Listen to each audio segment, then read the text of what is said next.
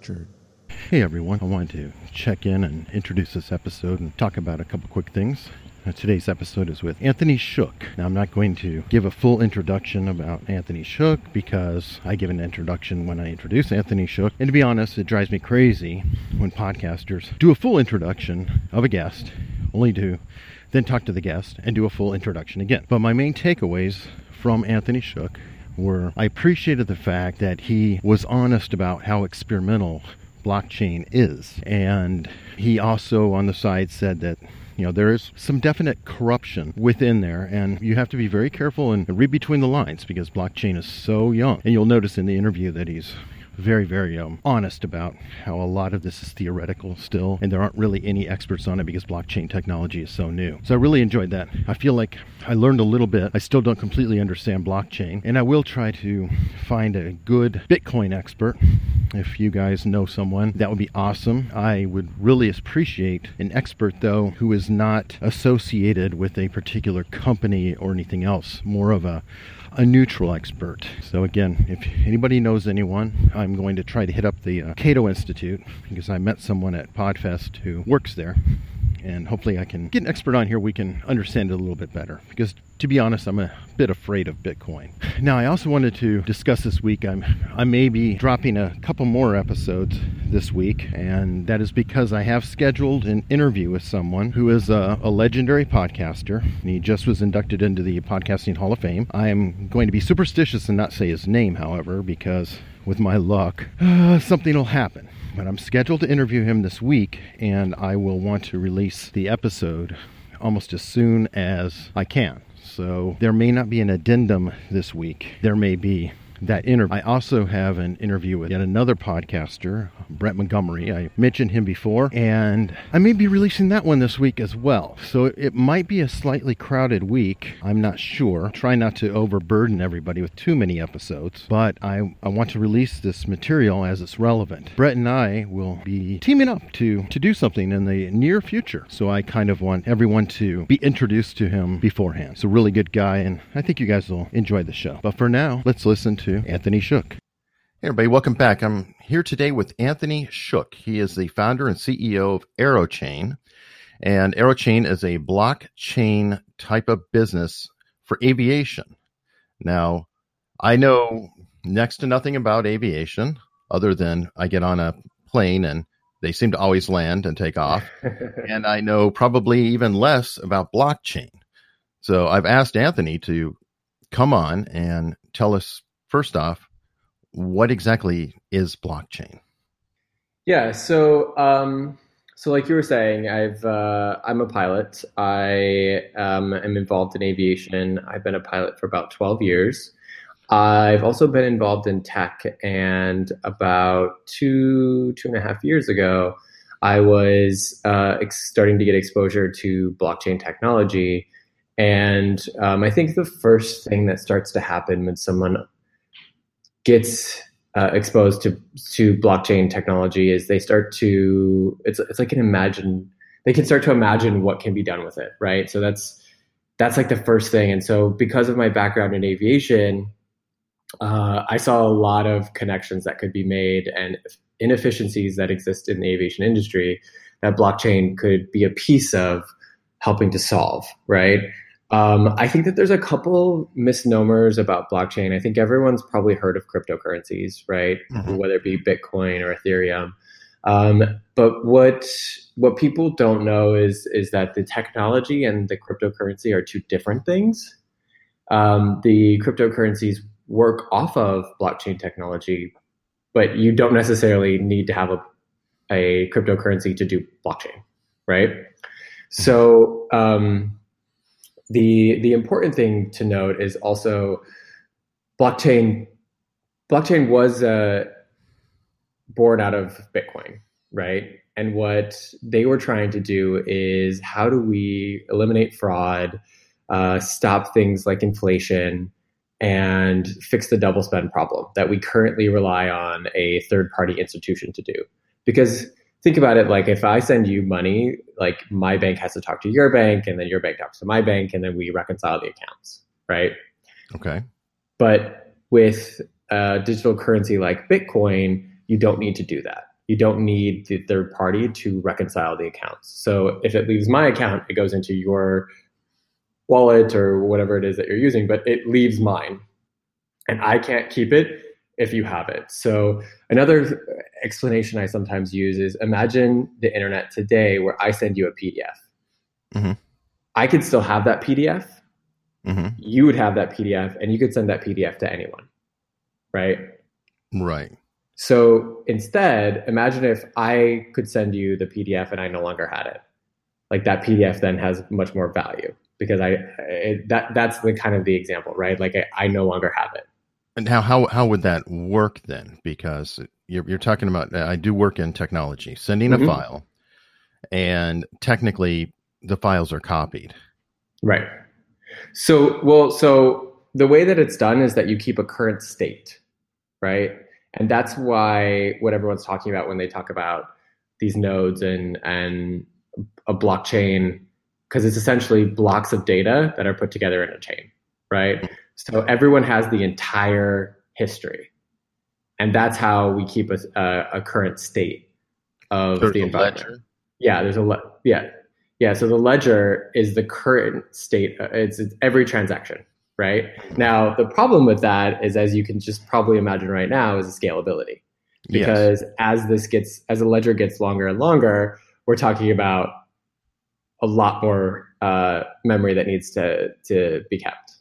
Right. So what there's different kinds of scaling that are coming along um, in order to help facilitate this side nodes uh, sharding plasma things like that but that, those are pretty difficult the the main thing that we've been focusing on with what i'm doing is that blockchain is actually just a piece of technology in a bigger technology uh, play right so for example what we're talking about is data security and privacy.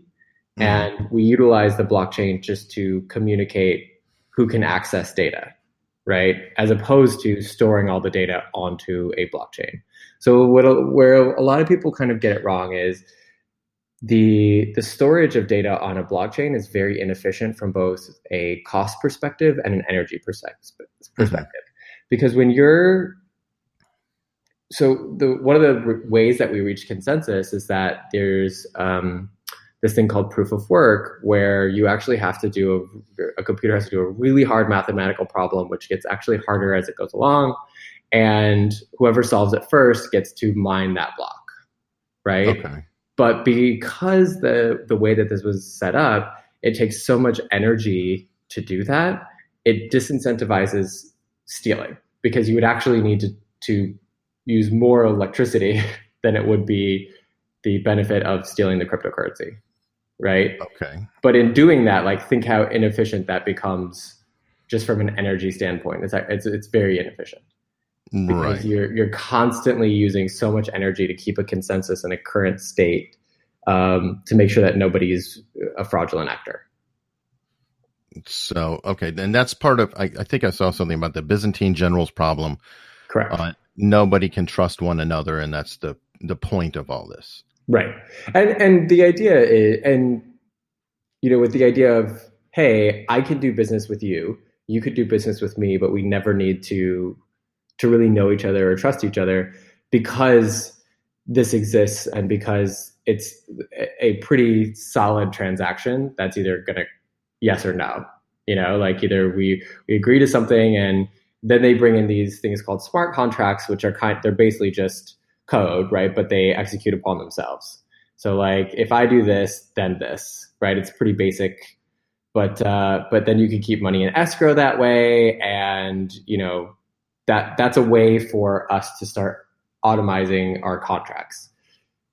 Okay, so it's a anonymous ledger in a sense, or or it's giving you back.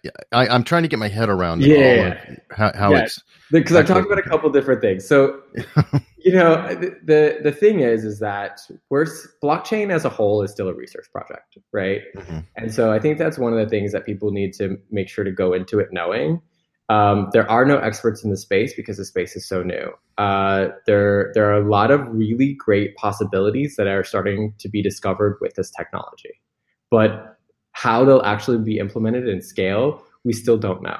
Right? One of the things that Aerochain focuses on is what the blockchain can do today, which is okay. it can record data, right? Mm-hmm. But in but in like a much different way, in, in the sense that one of the things we talk about is that you're hashing uh, like in recording a fingerprint. Mm-hmm.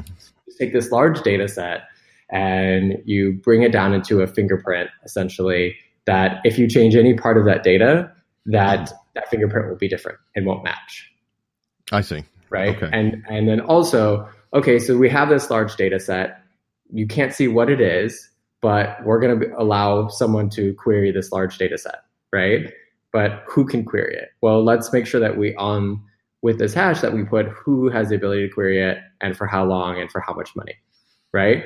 Mm-hmm. And that's the only thing recorded on the blockchain. And then that data set is is held anywhere you want it to be, right? And then you I can share it with you, and then you go to the blockchain and say, "Hey, I want to query this data set." The blockchain says, "Okay, yeah." The owner of the data said, "Okay, you can query it for X amount of dollars," right? And then that's that's kind of how it's facilitated what people are trying to do, uh, you know, if you look at some of the other projects just in the space, they're making a lot of assumptions about what blockchain is capable of, right? Mm-hmm. They're they're they're very pie in the sky, which is great, and you know, I hope one day we do get there, but it's not today. Okay, okay. So you are using it mostly as um, a proof of identity or capability, I guess. Yeah, like a proof of of or who owns data. Yeah, it's tra- it's really transactional. Who owns the data? Who's capable of querying the data, and how much it costs to query the data? Right. We're using cryptography to in order to encrypt data, so that I can share this data with you. I can mm. actually share it with the world, but unless they have permission to query it, they can't see it. And even if they do query it, the way that we're doing it, it's a cryptographic primitive you actually can't see the underlying data. You could mm-hmm. just query it for a limited amount of time, and then the way that the queries are built, you can't reverse engineer the data. So okay, with, okay, yeah, go. I'm sorry. How is that? Um, I have my co-pilot cat joining me. Um, how is that different than, or an improvement on just straight out encryption querying a database? Well, because the the difference is is that you don't ever get to see the underlying data, right? Mm-hmm. So that's that's a little bit when you when you're talking about uh, is also like you can't share those large data sets mm-hmm. openly in the same way because the way that it, the way that that encryption usually works is that you get access like you so okay you you here's the data set mm-hmm. it's encrypted but we've given you the key so once you unlock that you have access to most of the data set Okay, so you're saying um, maybe I'm maybe I'm getting a little bit better at this. Um, you're essentially selling the result set. So, like, I do a query on my internal database, and the results I put together, and that's what I'm selling to you. I'm not selling the um, login or the ability to query. I'm you're, I'm just grabbing what you sent me a token, and it's all this material goes with it. So, so it's a so, yeah, it's, it's a little difficult. So I send you a essentially what we're kind of calling a black box, a cryptographic circuit, which is a large uh-huh. data set that's been encrypted. And okay. what you do is I've also allowed you to query it and recorded that on the blockchain and told how much it costs to query it. But when you query the data, it just gives you an answer. You never get to see what's that data set, what's in that data set, right? So, like for example, okay. in aviation, it's hey, we've manufactured these parts. Mm-hmm and now anyone can query it. So Airbus gets it, but so does a maintenance repair overhaul who's doing uh, maintenance on an aircraft and needs to use one of those parts. And they can verify through a query, hey, was this part manufactured? Yes. Mm-hmm. Second query, was this part put on any other aircraft? Because there are counterfeit parts in the ecosystem in aviation, right? So okay. to, to, to basically do a process of elimination to make sure that that part's not actually counterfeit without having to test the materials right? You could do a few queries, and then you you you know that that part uh, it was actually manufactured, and you can probably even know you would actually know which set it was manufactured in, like which manufacturing set, right? So Okay. then So- that goes onto the aircraft, and then the aircraft is its own cryptographic uh, circuit, right? So Which that's your value add then is you're actually tracking the part through the lifetime from the factory to wherever it goes. That's one piece. What's really amazing about aviation is that all of the data is similar, if not the same, because it's all centered around an aircraft, right?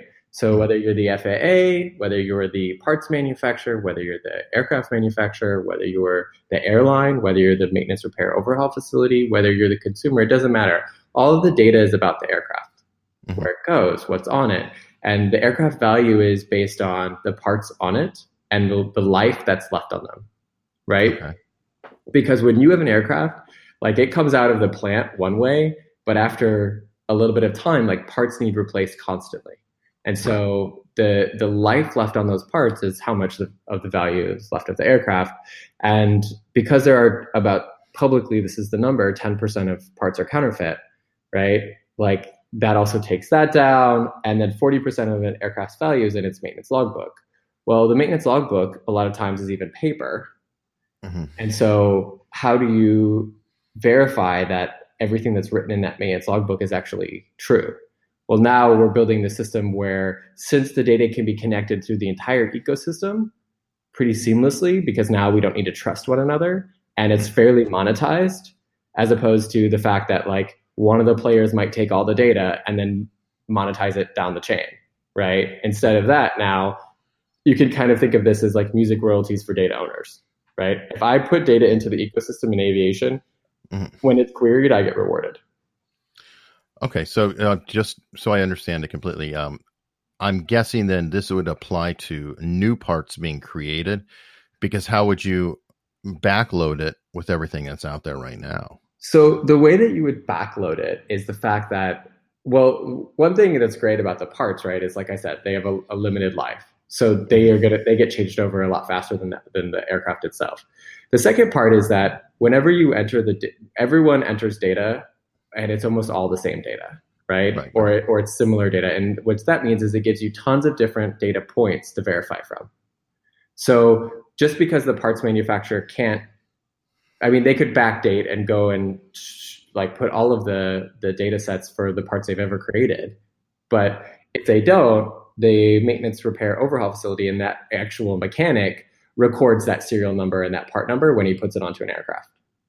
Right? He also records it when he takes it off. So if someone tries to use a counterfeit part using that same serial number, they say, "Oh no, actually, the system shows that it was taken off this tail number on this date because it had gone past its useful life."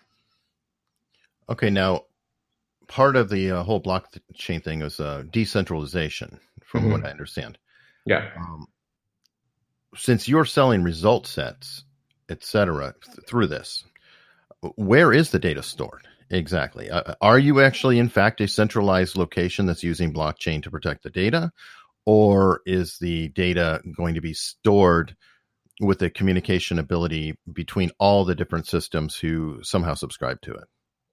more the latter at the beginning right so the the one thing that uh, we've realized and i kind of had a uh, inkling about was that nobody wants to put their data onto a blockchain and also a lot of aviation doesn't even want to put their data on any kind of cloud system Right. and this ha- this has to do heavily with uh, government contracts Sure. right i mean almost all the major stakeholders in aviation touch the government contracts in some way um, Yeah. so what we see happening is that they're going to store it locally with the ability to query, uh, to have incoming queries from all of the ecosystem based on AeroChain, which is the layer two solution. And the blockchain part is really about who can query the data and how much it costs, and then the movement of, uh, and then who owns the data, and the movement of the value, right? So this person queried this data, and that means that the owner of the data gets X amount of tokens. and then you get a piece off of that, or how do you sustain? Yeah, so AeroChain has a small uh, fee for every query, right? Mhm. And then that's the re- that's the revenue stream in order to maintain um, and build the system. Now, would the um, FAA, no, sorry, FAA also have hooks into this, so they could actually be tracking what is where and how, and you know, for um, if Yeah. a plane wreck happens or something. I I don't know. So the NTSB is very interested. So I've talked to the FAA safety board, and the NTSB is very interested in the fact of when you whenever you see a plane crash, unfortunately, they're like, okay, great, we're really sorry the plane crashed. We'll tell you in two years why it crashed Right. because they go in and they completely reconstruct the plane and they uh, have to go dig through these logbooks. So another example, which is a less catastrophic one, is when you go to sell an aircraft. So I, mm-hmm. I could actually show you photos of, of Gulfstreams full of paper boxes, right? Boxes Oh. full of paper. Because what happens is all of the, the FAA traditionally has liked paper. It's just the way that it's been done. So you have Sure. these entire history of an aircraft all in paper. So when you go to deliver that aircraft, there has to be a pre-purchase inspection. And that pre-purchase inspection is just going through every document and saying what's been done to the aircraft. Is it maintained to a high high standard? Is everything that's supposed to be done been done? And if not, I've had a lot of people in my circle who've bought aircraft who might be worth 20 million for 5 Hmm. because they couldn't they couldn't justify or create or, or, or make sure that the aircraft was records were were valid. And so the the thing is is this also ensures so someone in this pipeline lost value in their asset, which is probably the underwriter or the owner, right? Right. So the question is like, can you provide the FAA the ability to query data? So like a parts manufacturer and an aircraft manufacturer probably is going to put, yes, the FAA can query my data, but and there's no fee attached because we give the FAA data and then they have the right to audit and, and blah, blah, blah. But Right. also the, the certification process of an aircraft, both from uh, when it first gets developed, also to an operator. So, like American Airlines says, we're going to add an aircraft. We have to go get that aircraft certified on our on our certificate in order to be able to operate it. Well, a lot of these processes just take a lot of time because it's back and forth with data, back and forth with data, back and forth with data. And it's also okay, do they need to bring in a third party to verify that that data is actually correct? Well, imagine if you didn't have to do any of that, you could query data real time and know that it was actually correct because it has different data points to verify. Okay, you're proving the authenticity. So you're saying essentially not to minimize it, but a Carfax for planes. A Carfax for planes is, is one thing that I that someone had told me, and it it, it makes the most sense for someone who's not in aviation to understand. Yes, a Carfax for planes that is verified, but it's also a Carfax for pilots, a Carfax for mechanics, a Carfax for the insurance companies, Carfax for uh, the uh, pilots, right? Like it's just it's everybody needs to verify data. Uh, and so this this connects it. Today, the data is just not connected partially because um, the systems are just a little bit lagging as far as tech goes. There hasn't been a ton of like advancements in tech regarding aviation. And the second part is there are a couple big players who don't like to play with each other, Mhm. right? And so they're they're, they're not very yeah they're not incentivized to share data, right? So that's that's the thing though is is can you fairly monetize data and then allow it to never be revealed and, and use that as the pillar to stand on as opposed to okay but if i show you my data you can steal it and then you can monetize it and then i no longer have you know this this power That's interesting. Okay, and you mentioned pilots too. Is, is this a way to actually track like flight times? Well, yeah, Things you like could, so like whenever you're going to go for a type certificate, right, and like be able to fly a different type of aircraft, you have to verify that you have the experience. The same with um, there's two companies called Wyvern and Argus that if you go to step on, especially a private aircraft, they verify with Wyvern and Argus that the pilot has not had a, a bad track record or that you know the pilot has the hours and type ratings they say. But do you know how Argus or Wyvern does that? They literally go through a paper logbook and then they just say, okay, that's correct. But the paper logbook was written by the pilot. And I'm not saying that that pilots lie or that they're, you know, or that they're, you know, anything like that. But what I am saying is that there's a much easier way in today's age for us Mhm. to make sure that everyone's connected. Because the flight school, if the pilot went back to the flight school, say he lost his logbook and he goes back to the flight school and he says, Mhm. Hey, I need to recreate my logbook. And the and the, the flight school is like, well, we haven't maintained very good records. We could go through, but it's going to take us a long time. Right? Right. And we're not going to catch every single hour that you flew. Well, that just doesn't make any sense because there's a liability standpoint on the flight school side, the pilot, that's a huge investment that they've made, and then the airline needs to know all that data, right? I As does the FAA. Like, it's very disconnected and there and it's a lot of paper. I whenever I show people the the paper, they're just like, no, there's no way. And I'm like, yeah, it's still a lot of paper. It seems unimaginable that this isn't automatically tracked. Like flight right. control, I I understand is told that such and such a flight is coming in, blah blah blah. Right. Isn't that logged somewhere electronically? It just it would just seem to make sense that like, oh, you were the pilot on this flight at this time from A to B. And well, that would be in the history. There, I mean, there are different ways that it's captured, right? Like, so the airline has its own system. Um, the the FAA, I don't, you know, they track part of it, but and the air traffic control will track like the tail number and where it's coming from and blah blah blah. But they're probably less interested in the pilots unless something happens, right? right. But the other thing too is I've been in a control tower where they were clicking a button every time a pilot landed or a plane landed.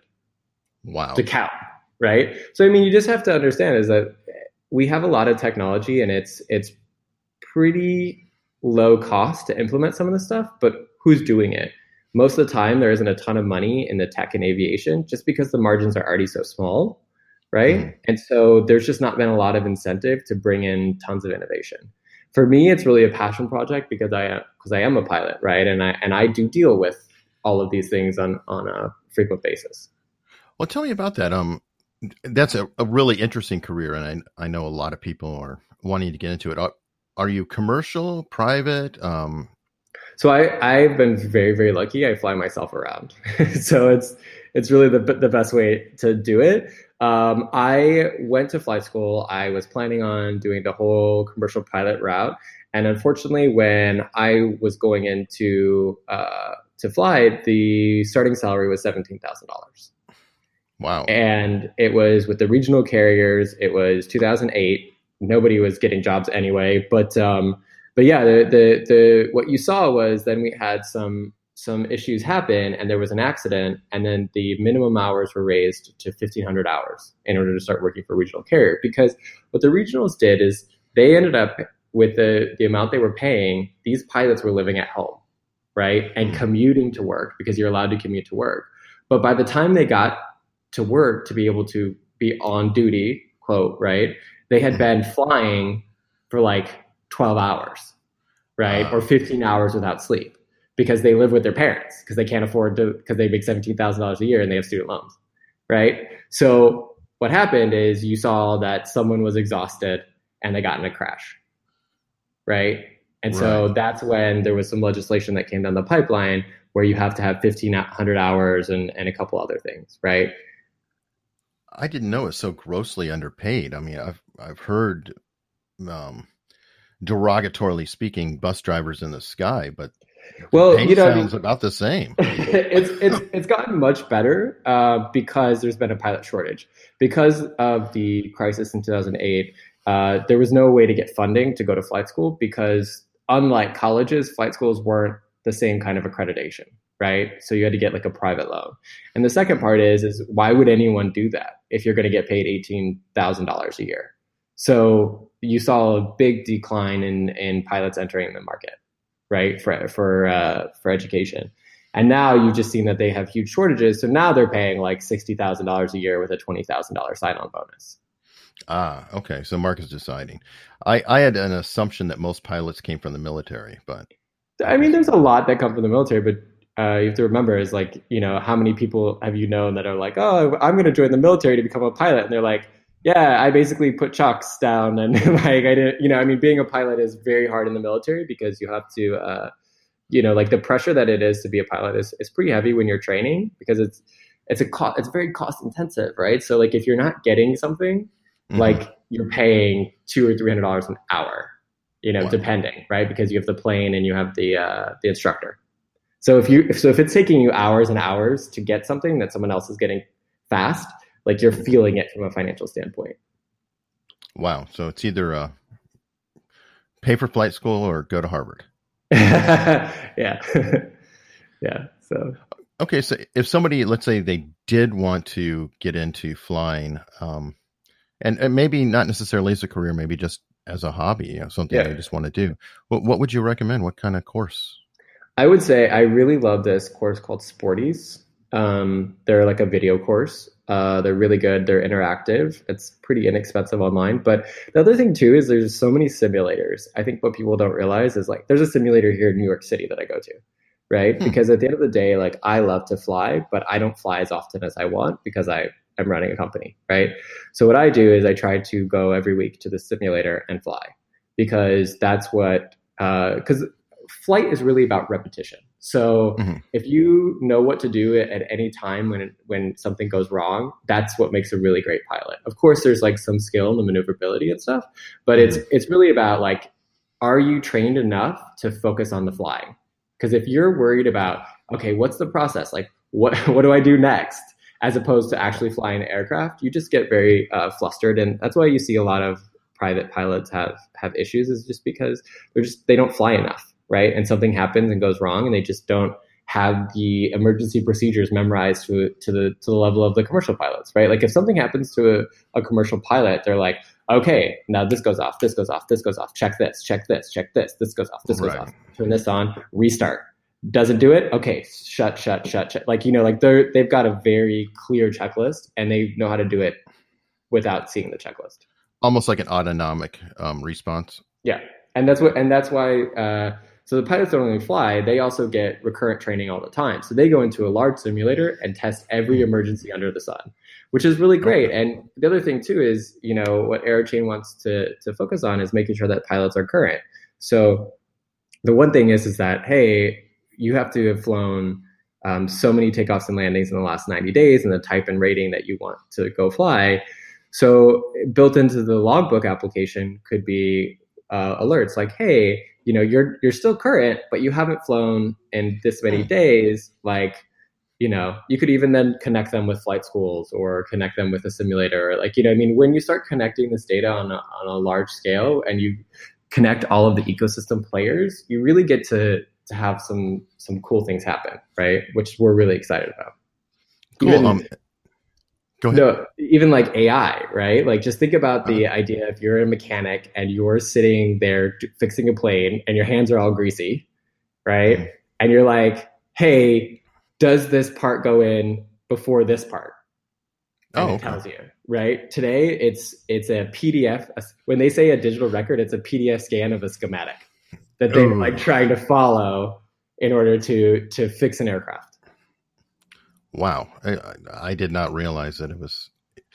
To me, planes are such a futuristic technology. To have it laden with so much baggage yeah. is, is literally hard to imagine.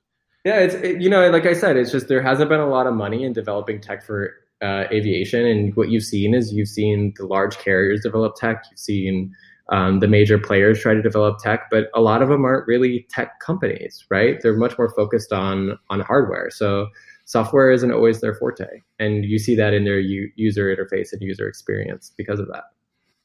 So, how is it going um, for your company at, at, the moment? What kind of backers do you have with you, and things like that? So we've been really lucky. We've been focused really on on the tech. Uh, so we've been doing a lot of research around cryptography and um, the cryptographic primitives, the bulletproofs, zk-SNARKs. But uh, we're really focused on okay. So we need to make sure that we can connect this data and still keep it private.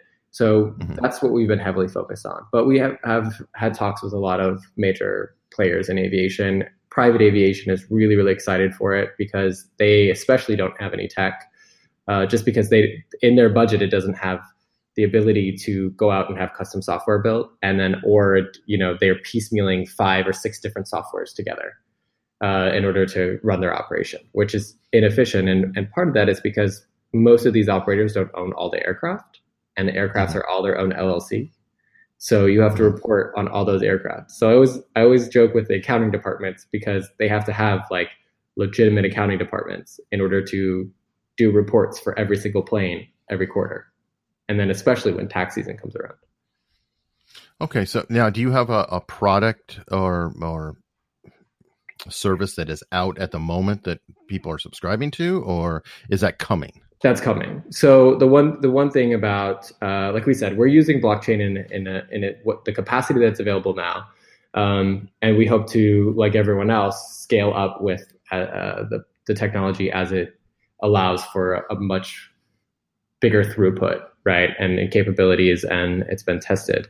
Um, but yeah, we're we're still working on on getting a product out. Um, but what we are doing is helping to educate the ecosystem on what this technology is and how it's going to implement their businesses in the future. Um, that's a that's a one hard thing with blockchain too is that we're still uh, in the research phase, so there's a lot of of unknown, and we are working on getting legitimate projects out or products out, but you really got to get them to the table to talk about the technology first. And that and that's a little bit of disconnect from traditional tech because everyone's used to here's my product, do you want to buy it? And now it's like, hey, we're developing the future of technology. Do you want to be a part of the conversation? Yeah, it's like you're trying to uh, sell internet protocol. Right. I mean, that's exa- actually that's exactly what you're doing because it's just the next layer of a protocol, right? Like, so that that that's what it is. Okay. So, where can people find you and learn more about this? So, aerochain.org um, okay. and aero like A E R O. Um, so, a lot of people think it's like an arrow, like shooting through the sky, but uh, it's A E R O. Um, yeah, and we're you know we're on all the on the Telegram, and um, Telegram's an app that a lot of people use in um, blockchain to communicate. We're on Twitter. We have the the website. You know, we're really focused on um, on making sure that we tell the narrative from an aviation perspective, and then on top of that, we're doing a television show. oh, cool! So um, I'm very lucky to be friends with a great director and producer named Stephen David, who did The Men Who Built America.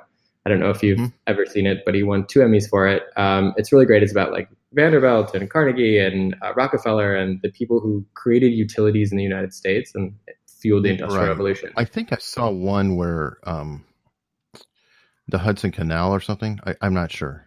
Yeah, that's there. It, it was on the History Channel. It had to do with like the fact that you know the there were a couple of main players, which were railroads, the canal, and then pipelines, right? Because it was really about moving goods, and specifically with Rockefeller as oil from Standard Oil, right? Because um, Cleveland was the Middle East of its day, right? Right. Um, so yeah, but it's it's basically can we capture the internet again, right? Could you imagine if there was a camera around, uh, you know, during the the internet boom that you know started kind of this whole thing? So it's it's that same kind of uh, premise and um, yeah, we're filming, and it's it's been quite an experience because I am, uh, you know, I'm I'm a small town kid from Ohio, so the whole cameras everywhere has been interesting. Hmm. It's fantastic, and I encourage everybody to check that out. What, when is it going to premiere? Right now, I think it'll be January 2019.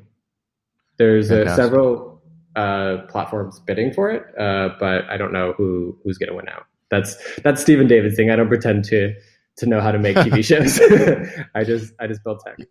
You're just a talent. so, you like, the, the, your little people take care of that. Yeah, yeah, yeah. All right. Well, hey Anthony, thank you so much for coming on, and I think we have a little bit more knowledge, honestly. So I'm about ten percent smarter than I was. well, I'm glad. Thank you so much for having me.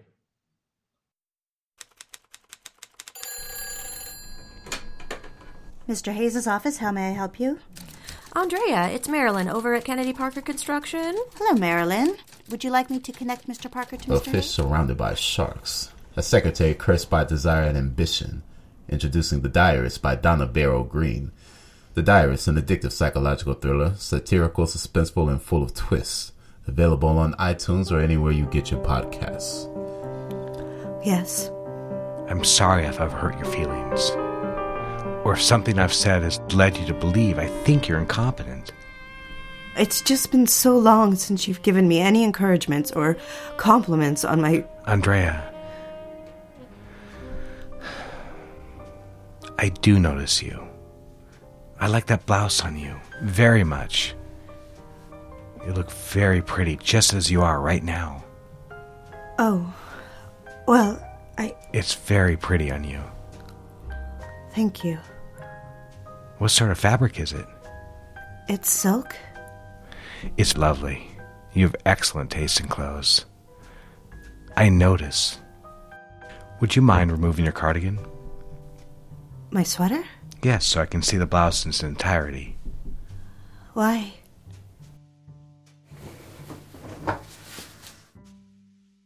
I like it very much. You see, I do notice you. You know that, don't you? I don't have to tell you I notice these things. You know when I like something, don't you? I don't know.